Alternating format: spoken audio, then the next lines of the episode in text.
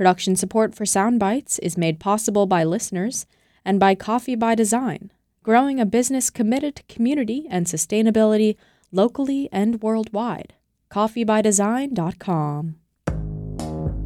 Welcome to Soundbites, true stories told by local Mainers and nationally recognized storytellers. The themes are always changing, and the hosts are from all over the nation, but when you hear the name Soundbites, you're in for a unique storytelling experience. Soundbites is brought to you by Frontier Studios and made possible by the generous contributions of Allagash Brewing Company, Frontier, the Press Hotel, Toad & Co., and by the listeners of Maine Public Radio. This week's stories were told live at Frontier in Brunswick, where the event's dedicated theme was Schooled. Here's today's host, Chicago based storyteller and host of Shannon Cason's Homemade Stories, Mr. Shannon Cason. I want you guys to all be friends for our next storyteller. I want you guys to go crazy for Bree Candland.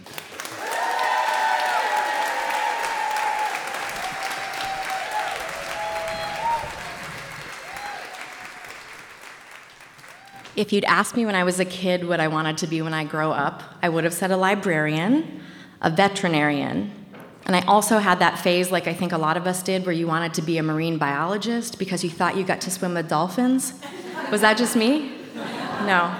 I never had even a fleeting thought about becoming a teacher. And so imagine my surprise. I have woken up every day and willingly gone to high school for 22 out of the last 26 years of my life. Yeah. Yeah. I'm on year 23 of doing that right now. Year 19 of teaching has begun.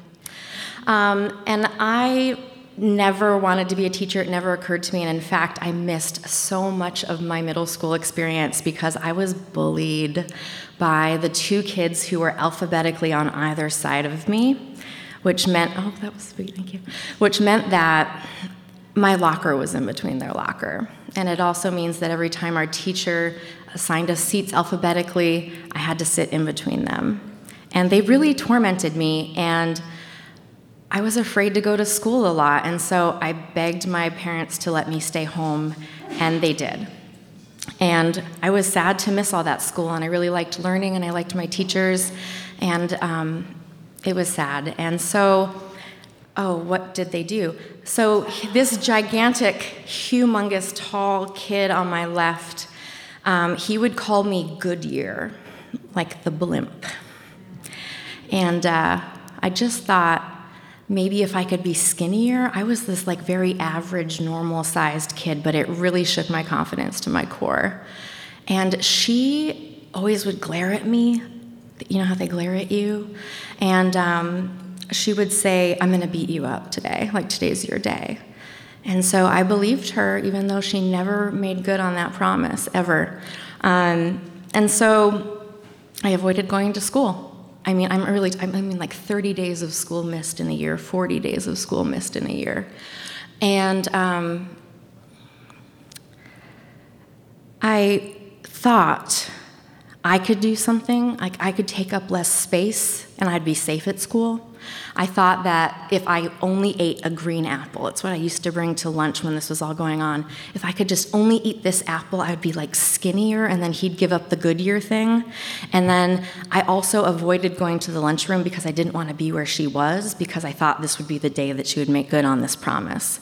So I just tried to be invisible. I tried to not take up space. And I don't think that I ever told an adult. It like never occurred to me to tell an adult and so now I'm the adult, right? And I'm at school every day. And I'm trying like hell to make school safe for my students because I didn't feel that way. And so um, I do things like um, this year I said, I'm Miss Canland. I want you to call me Miss Canland, not Candland or anything else, or Mrs. Canland. My dad's Mr. Canland. And my pronouns are she, her, hers. And so you can say, like, you're going to her class or she gave you homework. That's great.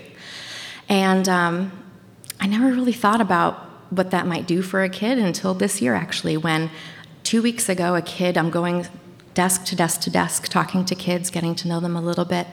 And the kid says to me, um, actually, I use a different name and pronouns than what's on the attendance sheet. Um, I just wanted to let you know. And so, what I realized in talking to a couple of other teachers is that I'm the only teacher and the first teacher that was told that information, and I think it's just because I was the one to like bring it up. And um, it reminds me of last year when I, I have this extra desk chair. I always leave it next to my desk, and I don't have doors. My door is always open to my students because I don't have a door, literally, um, in 19 years of teaching, or a window. Um, but anyway, it's fine. my department head is here, and he has a window, and it looks nice. Um, um so anyway, uh, I was, I was, it's my prep period, and you never get anything done when you have a classroom without a door because it means that if they like you, they're always in your space with you. And so um, one of my students came in, and I had had her the year before, and she's like, "Are you going to the Portland Pride Parade this weekend?" And I was like, "No, we're out of town this weekend." And she's like, "Well, my girlfriend and I are going to march in it together." And I said, Are you telling me something about you that I did not know until this very moment? And she's like, Uh huh. And that's the best kind of day that a teacher can have, right? When a kid knows that they're going to share something about you and you will honor it. And um, that was very powerful. I also try to make routines in my classroom. I realize that this might sound silly, but I'm just trying so hard to make them feel safe and giving them that routine. So, like, there are students that were my students that are in this room, my advisees in this room right now. Everybody knows that when you come into my classroom, you have to say good morning or hello to me when I say hello to you, and you have to say goodbye when the bell rings, because I really want us to learn how to acknowledge one another, you know? And uh, so then we've done the pronouns. We've talked about hello and goodbye and, and how that's all going to work every day. And then we talk about physical safety, and this takes up a lot more time.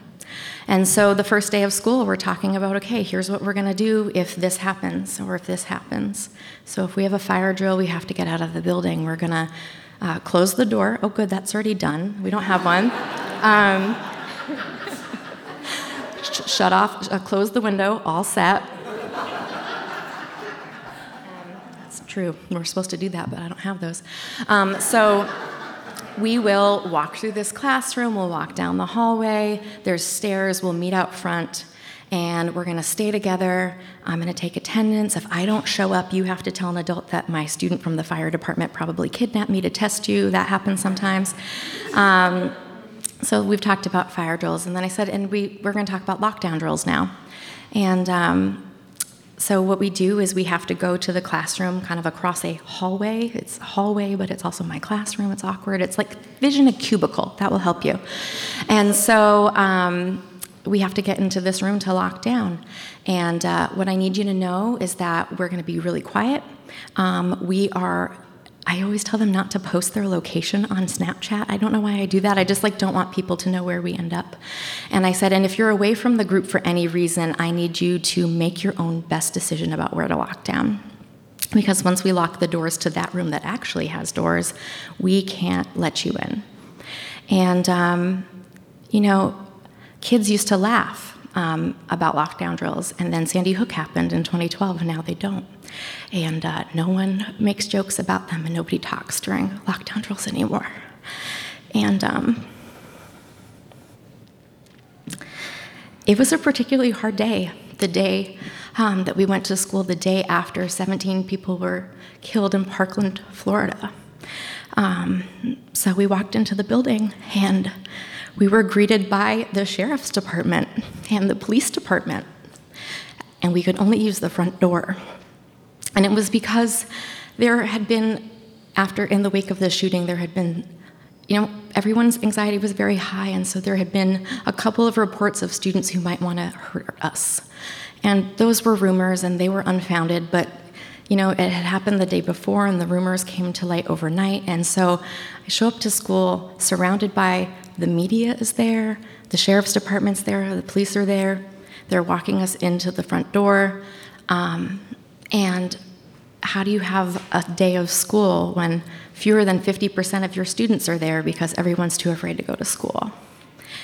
And um, the kids talked to me about um, being afraid to eat lunch. They were afraid if they were in the cafeteria, a gunman could come in and kill all of them at once. That's really hard to hear them feel so unsafe to even come in the room. Um, I remember one of them told me Um, I'm afraid to go to my science classroom because, like, like your classroom, he also doesn't have walls or a door, and I'm afraid we're not going to have time to get out if something happens. And, um, you know, that, that day ended. It was vacation, it was time to take a beat. And then um, three weeks later, there was an actual threat of violence um, posted online about targeting our school. And uh, a former student was arrested. Um, and then right after that, um, we heard another bit of like rumor about something, and we had to go into lockdown during lunch period just to confirm and track down, and it was a misunderstanding, and everyone was safe, and it was fine. Um, but those things really affect your psyche, and I'm thinking about like I'm trying to be a teacher, and like it, I, I teach world religions and government and economics and American foreign policy, but like how do you get through learning about that stuff if you're not even sure if like it's okay to come in the doors? Um, and so um, I asked the principal, I said, we were just so exhausted. It had been going on for like three weeks. This, like, just, are we, in, are we safe? Are we safe? There's another threat. There's another threat. We were just spent. And so I asked the principal, um, can I organize therapy dog visits? And she said, yes. Like right away, like right out of her mouth, she was like, yes, you can.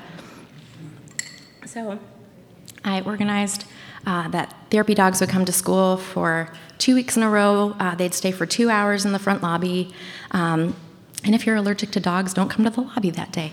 You know, like, and we had this um, assembly about student safety because, like, students take it seriously. It's their lives and our lives, and um, we had this assembly that they could ask their questions about school safety. And I got to announce at that point that we were bringing the therapy dogs in, and like just the like wave of like relief and joy people squealed and they clapped and they cheered just like the idea that like we would have something to look forward to going to school for and it wouldn't be this like scary place that we've been trapped in for all these weeks just this fear and fear and fear and the therapy dog visits were awesome I mean, how could they not be?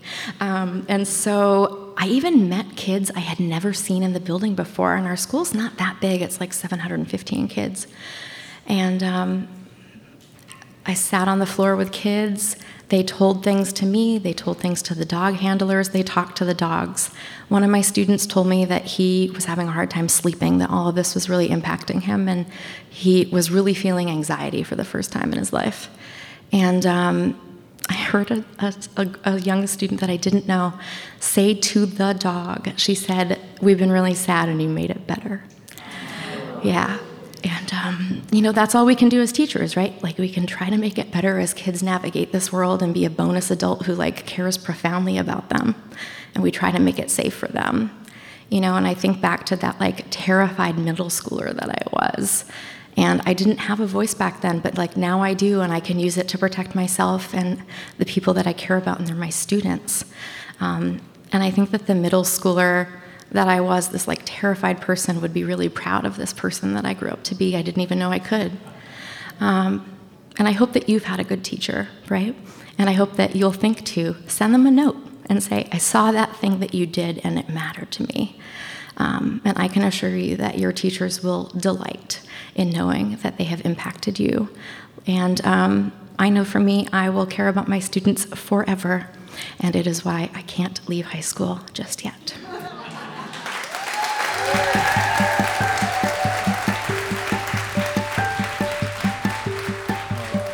Bree Canlin is a teacher, obviously, traveler, music lover, and animal enthusiast, a proud alumna of Bowden. Am I saying that right? Bowden College? Bowden College. Bowdoin College. Get it right, Shannon. She has taught social studies at Mount Ararat. Huh? Huh? Huh? Ararat High School in Topsham since 2001. See, I messed up one of them, huh? Bree adores orange tub tabby cats. Nelson Mandela, Margaret Thatcher, loves the beach, me too, and will always stop to take pictures in a photo booth, always. And is working on completing 40 adventures before she turns 40 in May. Wow, that's pretty good. She's so glad to return to the Soundbite stage for her second ever live storytelling show. One more time, break.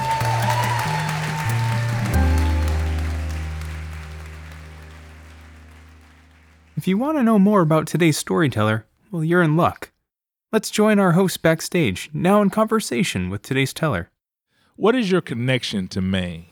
So I grew up in Maine. I grew up in Washington County, Maine. Um, we moved to the big city of Bangor, Maine, which is the queen city of Maine, when I was in middle school or maybe ele- late elementary school.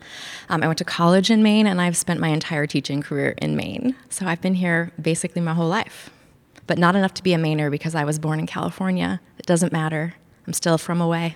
Yeah, that's what I heard. You, you got to be from here to be from here. Yeah, yeah. But I would say you're well connected. You know. Uh, what got you into storytelling? I teach high school social studies, so you sort of have to be on stage and be entertaining for your students, I think. And then I just appreciate a good story as a historian, all that that weaves through history that's so fascinating about how people got to be where they are today. That's always been really interesting to me. And I've been coming to Soundbites since like the first time they ever had one. So it's exciting that they've asked me to be here. How do you prepare for being on stage? Uh, do you have a process, or what is your process? So I like to type my stories out and really think about them, and then I've worked with the folks from Soundbites to sort of fine tune what I'm really talking about. And then I like to record the story um, and listen to it a lot. And then I like to try to tell it a couple times by myself in the car when I'm driving to and from work. Um, and then today I realize I'm more visual, so I've been liking to like read through it again, actually. Um, and then we'll just sort of see how it goes. I guess we're gonna wing it, right? And this is like a, only a little bit bigger than my classroom, so it'll be fine. uh, tell us a nugget or a detail in the story that didn't make the final cut. Like it's some part of the story that you didn't add into this telling today. When I first wrote this story, I thought it was going to be about my most difficult student, who I started student teaching when he was an eighth grader. And I ended up actually going to high school with him, and I had him as a ninth grader, and then he was on my schedule to teach as a 10th grader as well. And I took the roster to my department head and I said, if I have this kid for a third year, I have to give you my resignation. And so I thought the story was going to be about what I've learned as a teacher in a very different way than it turned out. So. Well, thank you. Soundbites is brought to you by Frontier Studios and made possible by the generous contributions of Allagash Brewing Company, Frontier, the Press Hotel, Toad & Co., and by the listeners of Maine Public Radio. Special thanks also to GWI and Downeast Pension Services. More information about Soundbites, including how to attend a live storytelling event, can be found online at soundbitesme.org. And of course, you can always hear more stories at mainepublic.org. Thanks for listening.